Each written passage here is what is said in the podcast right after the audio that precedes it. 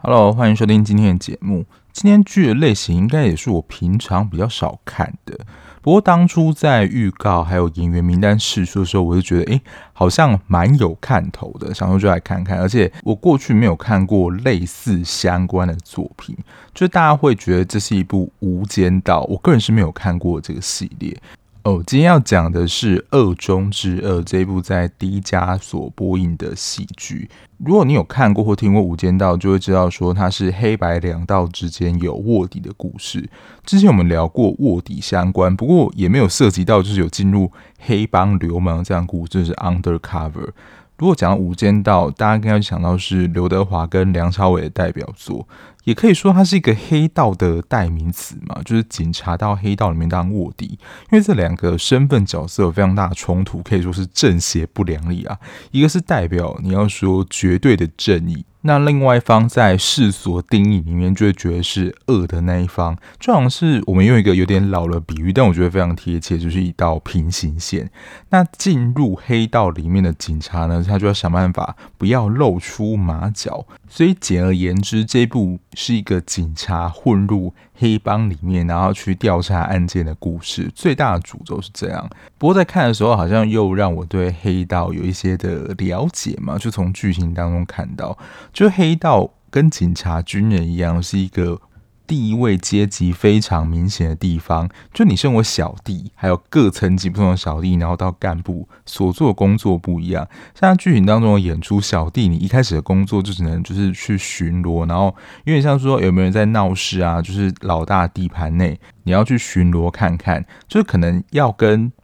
别的堂口对决啊，这可能也都还没有你的事。小弟可能是隶属于某一个组，然后每一个组可能有组长，然后再上去可能才是干部，然后才是老大。在台湾，我们可能比较常听到的最大堂口可能是竹联帮嘛，这是我从小时候就有了，在新竹那个地方，但我不知道现在很少了，新闻比较少报了。我在写稿的时候就想到，我印象最深刻第一部看有关于你要说是黑道的作品，就是戏剧上是《斗鱼》，不知道大家有没有看过这部蛮经典的作品，是安以轩演的那个版本。我觉得当年看到很震撼啊，主要是就是安以轩演那个角色，就是一个乖乖的女孩，然后爱上了黑道里面的人，然后她也加入这个黑帮。当时对我就是可能国中来讲，那个认知冲击真的太大了。不过即使是黑道啦，以前比较粗糙黑道，它就是摆明说我是黑道，我就是来跟你。这些店家收取保护费，就是请警察来查我。我觉得现在的你要说黑道吗？他们也是有一些头脑，就把它包装成一个公司的存在，比如说开设店家啊、舞厅。但可能幕后在这些掌权的人是黑道，经营一个堂口，真的就像是一个开公司一样，你不可能只有你一个人单打独斗。你身为自己的老板，你下面的一些员工嘛，那些可能是你的小弟，你不可能让那些小弟喝西北风，所以就是你还是要进一些企业，不然你那些钱从哪里来？不过我觉得黑道跟古代皇帝有点像，就是你虽然身为他们的老大，可是如果你太独裁就是你的统治太独裁的话，然后不得那些小弟的心，他们是真的有可能会谋反起义来推翻你，然后就是可能杀了你，然后就是换我做老大这样的事情。所以恶中之恶呢，就是这个卧底警察进入这个江南帮里面，如何的，就是一步一步调查这个事件，然后最后。到底发生什么事的一个变化？我不确定他这样的剧情在这一类《无间道》系列的卧底系列的剧情的新颖度是怎么样？但我个人是还蛮喜欢的。总共只有十二集，已经在 D 家全部上映了。我觉得他在背景的设定、还有选角，还有他从白进入到黑里面遭遇的事情，其实会面临不论是道德或者是他。工作认知上的一个两难跟困难，不论是他个人或是职业上，其实都有蛮大冲击的。是在看这一部的时候，蛮打到我的地方。毕竟我就是一个面对两难的时候，我会有蛮多思考。然后我觉得的确啦，这些事情要不要做，在真实世界上碰到，你会觉得是蛮困难的。还要要聊一下这个片名，我觉得取得也蛮有趣的。这部片名叫做《恶中之恶》，这个恶真的是指黑帮恶吗？那这个恶到底是谁才是恶？那谁又是恶里面的恶？虽然有人咬文嚼字啊，可是你看完所有剧情之后，你就会想说，真的这些我们所谓的黑道帮主，他们就是真的所谓社会上的恶人吗？那这一部里面的警察，就真的是所有人都是好人吗？我觉得。会有这个面向让我们去思考。我还是简单介绍一下这一部的主要剧情。其实这一部的主要剧情，他们要调查事件是一个跨国的贩毒案，而且跨到了韩国、中国跟日本三国。担任这个卧底呢，是阴城这个地方一个小乡村的一个警察俊墨，就是池昌旭饰演这个角色。他为了升官而接受建议，进入这个黑帮组织担任卧底，他自然就成为了组织小弟。将组织内的活动啊，还有运毒的情报回报给警方，所以他自然就会有一个秘密的手机。当随着这个毒品交易越接近完成，就是包括他送花、价钱什么谈好之后，俊墨发现他的角色也开始变得有点骑虎难下。这部戏蛮厉害的，因为它最主要的主轴就真的只有讲运毒，还有。买毒卖毒这件事情，没有其他会让你觉得有点混淆视听的路线。当然，在这个大主轴之下，可能还是有一些情感分支，但我觉得那不作为，就是你会觉得它需要开辟成一条主线的故事，所以你会觉得它这个故事其实是讲得蛮饱满的。介绍一下主要人物，第一个是正气铁，是魏和俊饰演的，他是江南联合这个黑帮的头目。其实他一开始创立的时候呢，他只是要找人合作干掉现任老大，然后自己当上头目，然后壮大实力。然后因为他想要成功嘛，但是因为就是为了要成功，所以有点不择手段来接触这个毒品的买卖。不过在偶然情况下，就是这些谈判啊、交易持续进行中。遇到了他的高中初恋情人怡珍，怡珍的工作是警察，然后就开始进入他的生活，其实就会有点微妙关系啊，因为他自己本人是黑道，可是他这个初恋变成了警察，后面发生什么事情，就是大家还没有看过的时候，其实就会想象，开始会就会有一些冲突。魏和俊真的是自从鱿鱼游戏之后开始大放异彩，不过在鱿鱼游戏之前，其实他就有演过不少的算知名喜剧。我觉得也是算耕耘了一段时间了，然后包括后来的小女子啊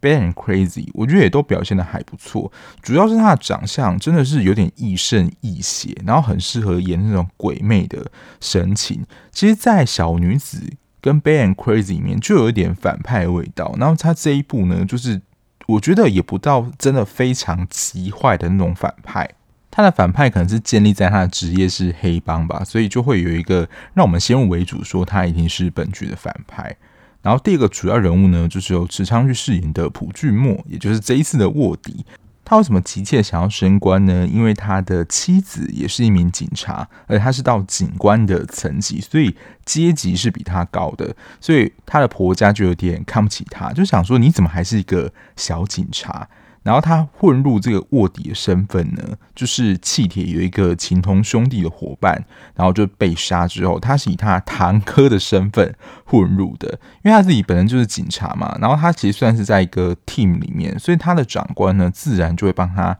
设计这个身份啊。当然这些相关的资讯他自己要备好，所以他就混入这个江南联合，就跟气铁说，就是为了要帮助他堂弟完成心愿，然后就开始他的卧底任务。然后他有了一个假名，也就是全称号。我觉得在这部戏的一个两难，因为他是警察身份嘛，都是在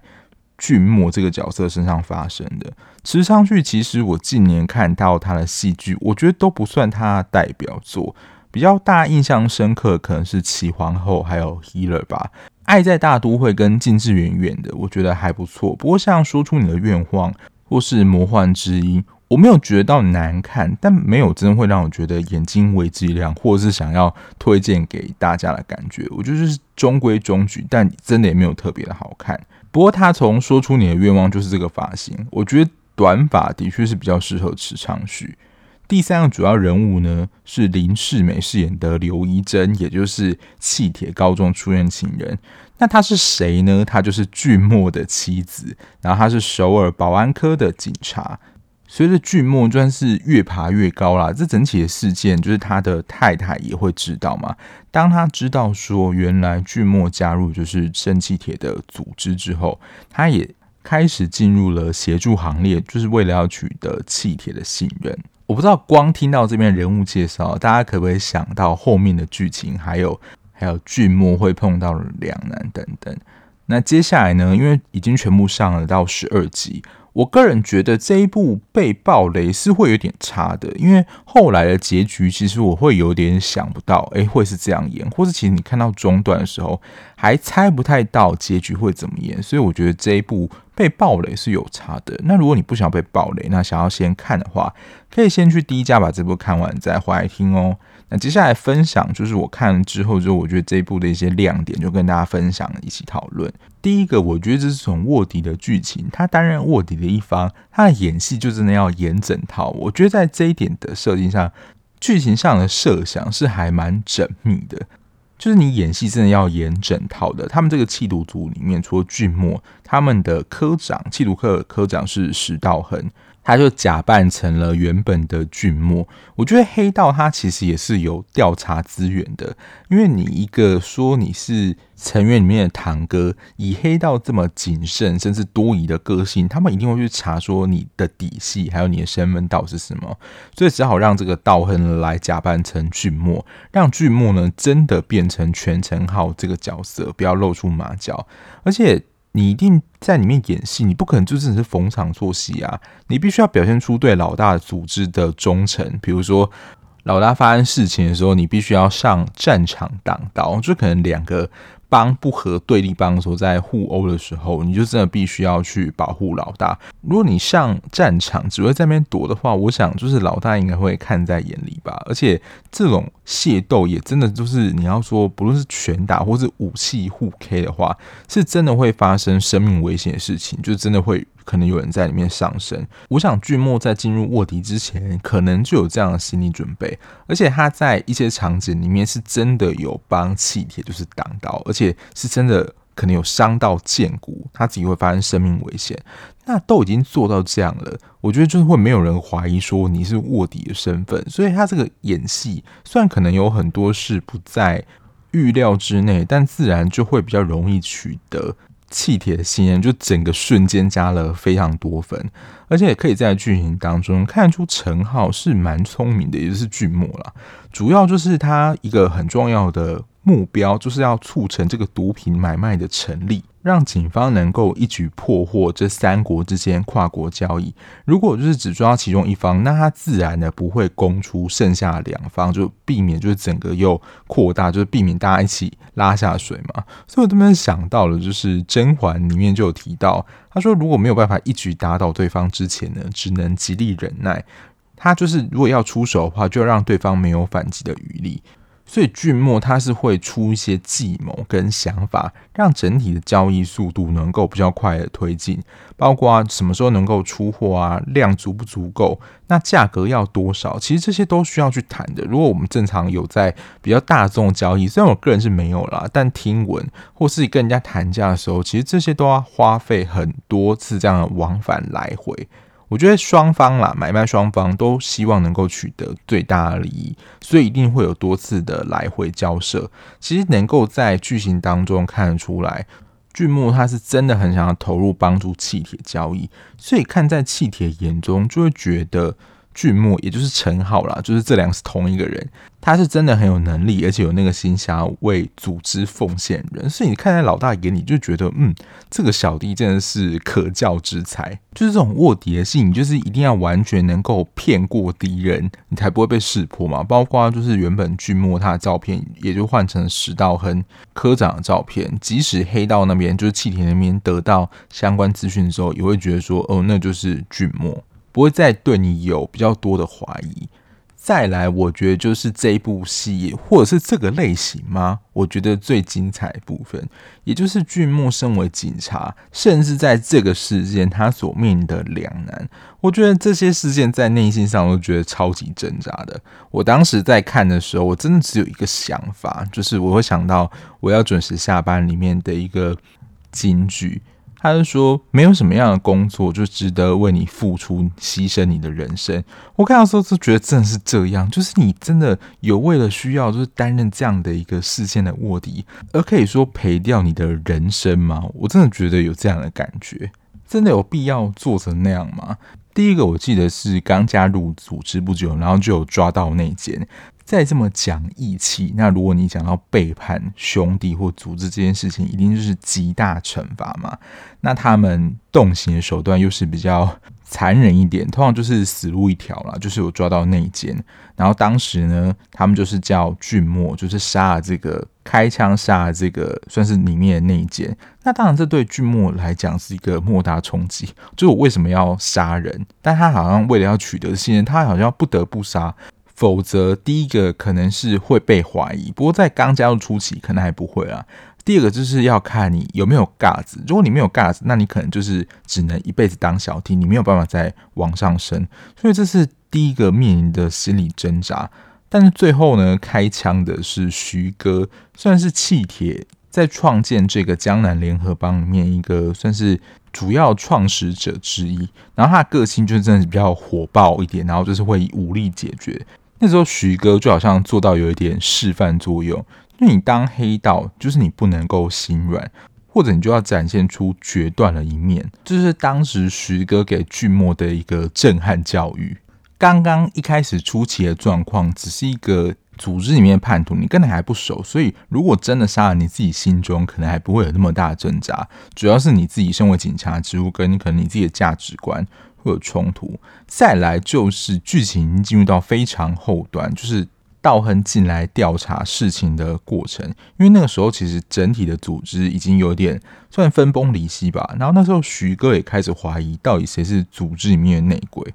然后徐哥就跟道亨有点正面对决。那一场就是俊墨进来的时候，发现道亨被绑在椅子上，然后徐哥就叫俊墨把道亨杀了。这次被绑在前面的，然后他叫你杀掉对象是你自己的警察长官，这件事情的冲击又更大了。不过我当时在看的时候就想到，他前面连这个小肉都没杀的话，他这边如果杀了开枪射杀道亨，那我真的就会蛮惊讶的。剧情可能又朝着一个另外走向，然后剧末可能说朝真正黑化过程，因为当时已经开始怀疑组织有内鬼。如果当时剧末不向道亨开枪的话，他一定就会被徐哥认为是内鬼。我觉得那时候真的很适合玩这种终极二选一。其实那个信任感，就是那个挡道信任感，是气铁对于剧末的。所以对于像徐哥啊、郑培还有其他人，我觉得。对于俊墨的情感并没有这么的紧密，所以他那个时候如果没有对道亨开枪的话，一定就会被许哥认为是叛徒。那这个时候两难，他到底要怎么做呢？我觉得比起第一次那个叛徒的开枪，那个心理的挣扎也是更大的。这是在黑帮里面，你要说令他觉得为难。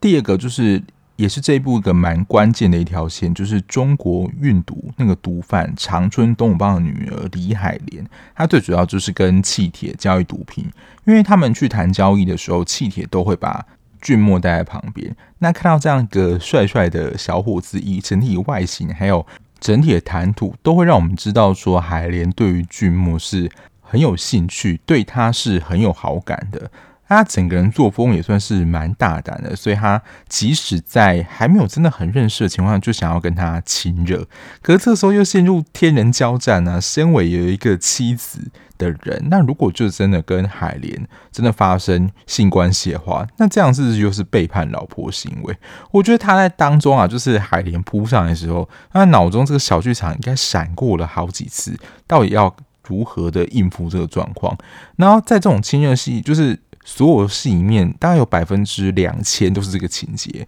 要么就是手机响了，要么就是有人闯进来，然后这部是算是海莲的保镖闯进来吧，就说就打断了这样的一个好事。因为如果再继续演下去的话，应该就是真的会变成十八禁的情节。然后开头提到气铁跟怡珍这条线也没有闲着。他们在高中的时候的确是有点互有好感，而且也有一些算是对彼此美好承诺。可是，在后面相见的时候，已经是两个不同世界的人了。一个是帮派老大，一个是警察。我觉得在这个故事里面有一种很微妙，就是他是被迫的三角恋。就当然，气铁不知道俊墨跟仪珍是夫妻的关系，所以对俊墨来说，心情真的是可以用五味杂陈来形容。就真是看着自己的大哥喜欢自己的太太，而且这个大哥呢是想要跟他的太太继续深入交往的。然后怡珍为了要取得气铁的信任，因为他其实也是进入了这个气毒的。整体环节之一嘛，为了取得信任，不要露馅，他只能向气铁编造的故事说：“哦，他的确之前有结婚，不过离婚了。”那这样就是会让气铁觉得有机会想要找回过去他们美好，能够再续前缘这段关系。所以，我想对于俊木跟怡真来讲，心里真是觉得哇，怎么事情会演变成这样？而且你要说一开始你要说交往还可以，可是当你开启了这个头之后。气铁他就觉得有机会，甚至到最后越演越烈，就是说我要跟仪珍结婚，而且我不知道当时就是仪珍，他也主动的，真的要取得气铁的信任，说我也喜欢你。这边我自己看起来应该是单纯的想要取得气铁的信任，因为他是主动的喜欢他，然后他们就接吻嘛，在车上那一段。当然还有一个另外有点邪的想法，该不会就是真的给。俊墨戴绿帽吧，当然我想这个可能性是比较小一点。可是真的为了要取得气铁的信任，是你主动，你不像俊墨，他其实在对于海莲的出击都是非常被动，然后会想办法找一堆理由这样拖延过去。其实这个举动是当时看到的时候，我是有点吓到的。搞到后来，气铁还要跟下面组织小弟人看到仪珍说以后要叫大嫂，就是以后要跟他结婚的人。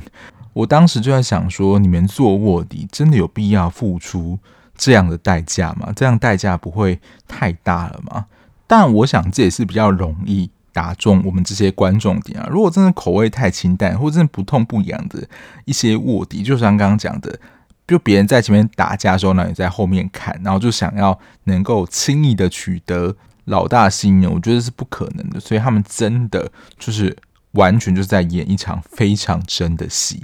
第二个想来聊一下，就是有关于角色的塑造。首先是气铁，他虽然一开始就是身为一个黑道嘛，包括他后来创立了这个江南联合帮，可是整体来说，他最后是想要回归正途。所以正途可能是像有一份，就大家认为觉得是一个正当的工作，在世俗眼光，毕竟你作为一个黑道，就在世俗眼光，你的亲戚。我觉得还是有非常大的社会压力，是大家不认可或带有一些有色眼光在看待，而且最后能够看到他，他真的是向往平凡人的人生，就跟心爱女人过一般的生活，然后有一份所谓正当的工作，可是终究好像就真的是回不去了。我在看网络上的一些大家分享的时候，都觉得气铁他就是一个恋爱脑，让就是喜欢仪珍这件事情，这个越陷越深。当然，的确啦，仪珍的进入，他成为这个事件就是警方那边的一环。可是，我觉得其实最主要的推动角色还是俊墨，只是非常明显的，就是有眼人都看得出来，因为仪珍职业的关系。堂中的小弟其实对于仪珍都有很高的警戒，觉得说你跟一个警察结婚，那这样不是万一他有什么事情的话，其实会让整个组织里面陷入危机。我觉得小弟其实说的是蛮有道理的，但就是印证了听不下去，就是所谓比较中肯或真实的话。而且这是郑培，其实算是他们创建里面四个人里面其中一人跟他说，他就说你不觉得在俊墨加入组织后，还有他跟仪珍在一起之后，整个组织都变得很奇怪吗？是已经气铁跟正培已经有点决裂的时候，他就讲这些有点算是放话的话。他就说你一定会后悔的，因为就是气铁选择站在仪珍这一边嘛，也是他跟创社一起的兄弟，真的是换铁的兄弟走到反目。就是你要说不认同彼此的理念或想法，就会有一些内讧啊、不满，甚至推翻。因为像日本那一条线就是这样，原本在。会长身边的他也不算小弟，我就把会长干掉，自己起来当老大，就成为这个毒品交易的主要谈判者。我前面会说很像皇帝，就像这样，就是你会长对待下属，你要他卖命，觉得理所当然。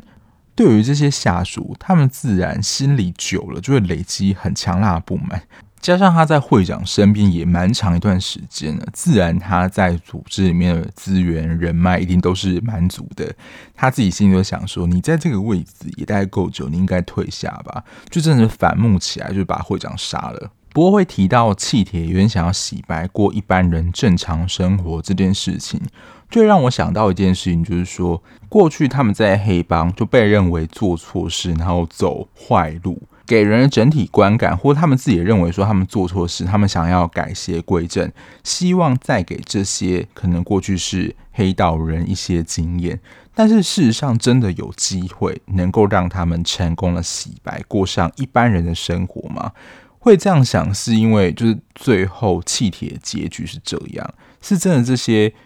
过去他们可能做错事的人，真的有能够回到一般生活的日子吗？还是就真的是回不去了？因为这种黑道片啊，我觉得韩国可能还好，像日剧或有时候台剧，他们会想要有一个教育或是警示的意味，就会告诉你说，如果你走了黑道之后的下场。就会是这样，好像隐隐的告诉你说，这条路就是这条黑道路，千万是不能走的。可能隐隐透露出这样的意味，或是最后可能真的会直接口述旁白。可是韩剧比较没有，可是最后气铁的结局是这样，也让我会去想这个问题。再来就是《恶中之恶》这个片名，就是所谓的黑道才是恶人嘛。我要谈了一个角色，就是警察黄明九。虽然他不是主要角色之一，但他在整部剧情的，你要说出现率，或是会让你印象深刻，我觉得不亚于就是主要的主角。最主要呢，他是由尹敬浩这位演员饰演的黄明九，他是重案组下面的刑警。他是因为一个曹经理的手下报案，然后他才开始这个毒品调查事件，所以他就是目标就是要把正气铁，就是也是整个一网打尽啊，因为他就认定了正气铁跟这件事情有很大关系。我一开始想说，如果是这么大的毒品调查事件，你们自己都是身为是警方的人员，为何不先沟通好？因为其实后来这个黄明九已经有点。干涉到整个调查过程，真是有点来搅局的啊！就是你没有帮上忙，还让整个事情变得更复杂。可后来我想到了，因为这件事情还派卧底进去，所以我想警方那边的想法应该是这件事情越多人知道会越不好，因为自然有可能就会走漏风声，然后就整个计划就会被破坏。但当弃毒可以就是道亨，他们已经知道说。黄明九也介入，就是抓正气铁这个调查事件的时候，不是说应该把他拉进来，或者是跟他解释清楚说我们现在在干嘛，以防他在那边搞破坏吗？会提到他呢？我觉得他应该是这部戏当中，我指的是剧情角色而言啦。整体来说，我最讨厌的一个角色，也是非常不一致的一个人啦。恶中之恶，我觉得他比身为黑道气铁更令我觉得看不起。他就是那种拿着警察的警徽亮出来说他是警察身份哦，可是他这根本才像是地痞流氓吧？就是闯入别人的地盘啊，然后警察都会有讯问，比如说嫌疑犯的方式，我就觉得说你这根本就是用严刑拷打。甚至一些言语上的羞辱。如果以他以这样的方式，就是只有一场戏的话，你跟我说他是警察，我也不相信。我也真的有点不好意思啊。就是以他的长相，还有他演出的方式，是真的会令我觉得有点反感。不会代表他的成功嘛？黄明九就是尹敬浩这个演员，也是演出蛮多反派。之前他演《魔幻之音》的时候，就是演一个性骚扰别人的。便利商店老板那一部池昌旭有演，我觉得他的长相是真是还蛮适合演反派的。但我在看到这样的剧情的时候，现实新闻当中，你会觉得演的都是真的，就是现实版的恶中之恶。就在我看完恶中之恶，好像下个礼拜吧，就有新闻爆出说，就是有警察跟毒贩那边就是给他一些方便，然后就是有收一些回扣啦，让他不要被查。因为警察这个职业关系可以说是游走在黑白两道之间。毒品的交易都是暴利，就是那个利润真的是高到吓死人，可能一辈子也赚不到那么多钱。但因为就是一笔非常大的生意嘛，只要呢，就是这些卖毒品，就是说，哦，如果跟警察讲了，如果你不查我的话，我就给你多少，可能作为你的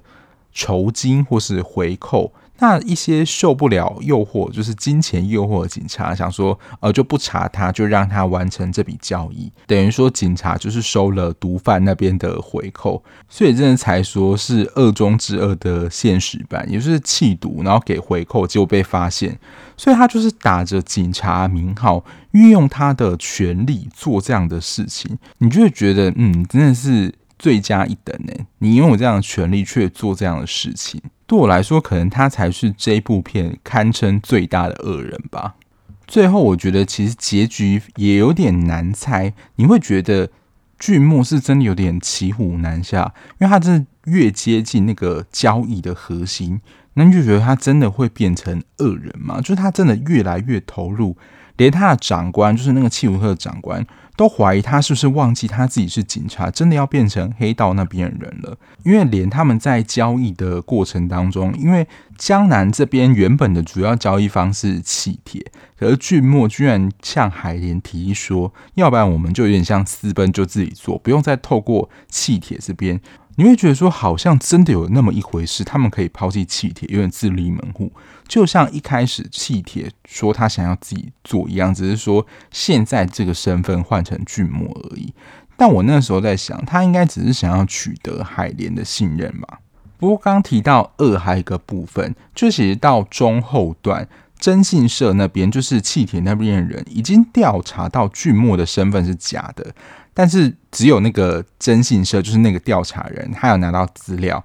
因为这件事情被君莫发现，所以他自然就要把这个资料拿回来，他们就上演一场追逐战嘛。但为了不要让自己的身份曝光，这个追逐的过程当中，这个。调查人他就有点像是坠楼吧，但就是追逐的过程当中，其实他原本坠楼当下，他本来没死，可是这个时候呢，俊莫就会陷入又是一个两难，到底要不要救他呢？因为如果他救他，他卧底的身份就会曝光，这整个计划有可能就因为这样功亏一篑。可是如果不救他的话，会有一个挣扎，就是在你面前的人他还没有死哦，可是。因为这个事件调查这个事件而不救他，一个人就会这样死亡，这可以吗？因为这其实也会跟他职业的特性有关。警察给人这个职业，就你要说牺牲奉献，然后有正义感。那你面对这样的事情，会不会冲击到你对于自己警察这个职业的认同？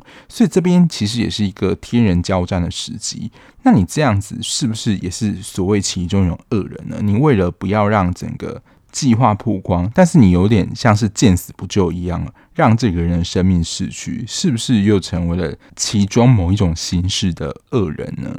最后，我来谈一下结局的部分。其实，在这种卧底的剧情里面，这部分其实是比较好猜的，因为最后一定就是会曝光来一场正面的将军对决。只是这边的剧情要怎么演，我觉得这边变化就可以很多。我觉得这边最后的。编排其实蛮有韵味的。最后气铁发现之后，自然就是拿仪真跟俊莫就围他们试问嘛。为了要保护仪真而对正气铁开枪。我一开始看他是打中了就是气铁心脏的位置嘛，因为的确看起来血流很多，但是我感觉应该是不会死。但最后看起来，俊莫的确就是把气铁杀了，而且也没有叫救护车。就他这样的做法啦，就会让我觉得说，他回归他警察的身份，没有因为加入了江南联合忘记他自己身为一名警察。但在最后，其实画面上感觉到他没有什么心理挣扎，其实就有开枪射了气铁，然后也没有叫救护车。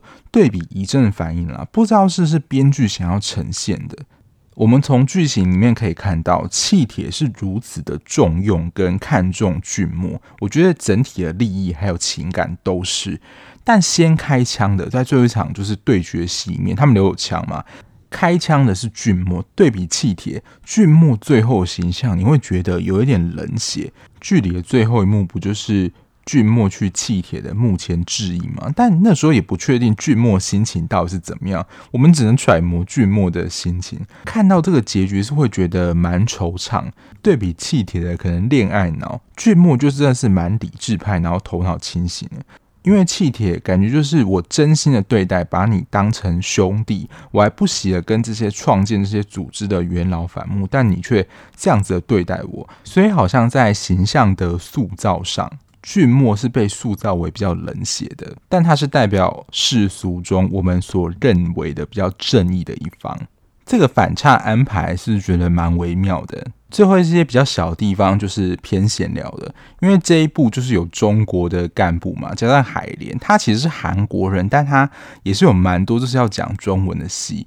因为最近其实大家应该会有发现，包括之前的《驱魔面馆二》、《黑色太阳》，这些都是会有韩国演员在讲中文的桥段。但是我在看这些 OTT，我忘记 Netflix 有没有啊？但 Disney Plus 在这一段。他讲中文这段就完全没有字幕，但我的想法，我在网上看到，我觉得不止一个人有这样的心声。他们在讲这些台词的时候，你还是要有字幕啊，因为他们讲的中文会听不懂啊。就你可能真的要像听力练习一样，去反复的听他到底在讲了什么，然后他前后的脉络怎样，然后去拼装那个意思。所以我真的还是希望说。这些韩国演员在讲中文的桥段，因为我们平常惯用语言是中文嘛，那我们不会韩文，自然他们讲韩文的时候有字幕的翻译，这是需要的。可他讲中文的时候，我觉得我们还是需要字幕，不然我真的会听不懂他在演什么。我在看演员列表那边，因为其实有提到日本，然后中国跟韩国嘛，所有演员里面只有应该是日本警方的有一个联络警方是日本人，其他的大部分都是韩国人。虽然说，我觉得应该没有高成本制作到说请到全部都是那个国家人来演，不过整部戏里面它就是黑道片子嘛，所以整体的画面的确也都是比较阴暗黑色系，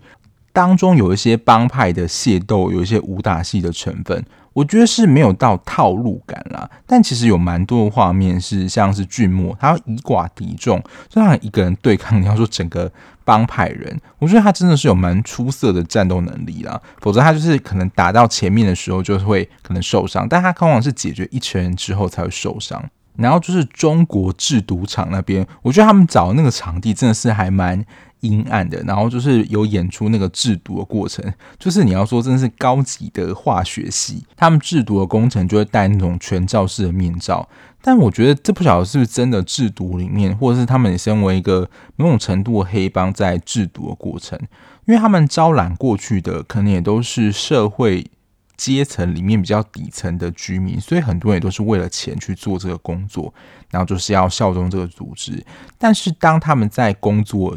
的时候，因为这也算是一个高风险工作嘛，你在一个充满毒气的地方，所以有些人如果你是防护措施没做好，你有可能就会被毒死。可是这些被毒死的人呢，真的就好像有点像是乱葬岗一样，就是拖到一个地方，就是随便的摆着。那个整体的画面其实看起来是蛮阴暗，会令人觉得有点不舒服的。可是你就会觉得，哦，他连这个制毒厂这个场地的画面，其实都设计的蛮用心的。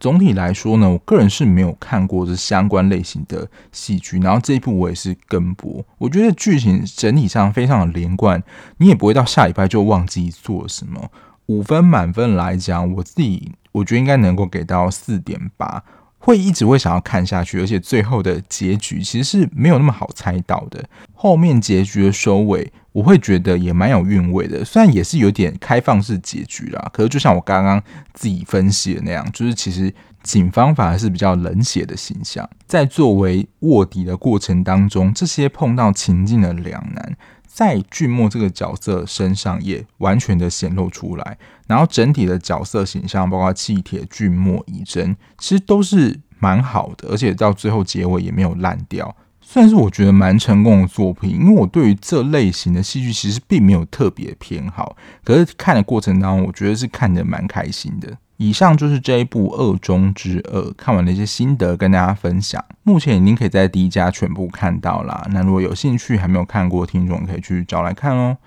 那今天节目就到这边，感谢大家收听。那如果你还喜欢这样子聊剧的 Podcast 节目的话，不论你是用任何平台收听，按下订阅键就能够比较快收到节目上架通知喽。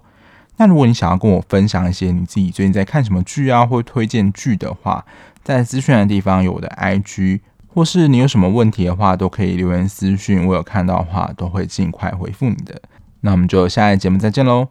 拜拜。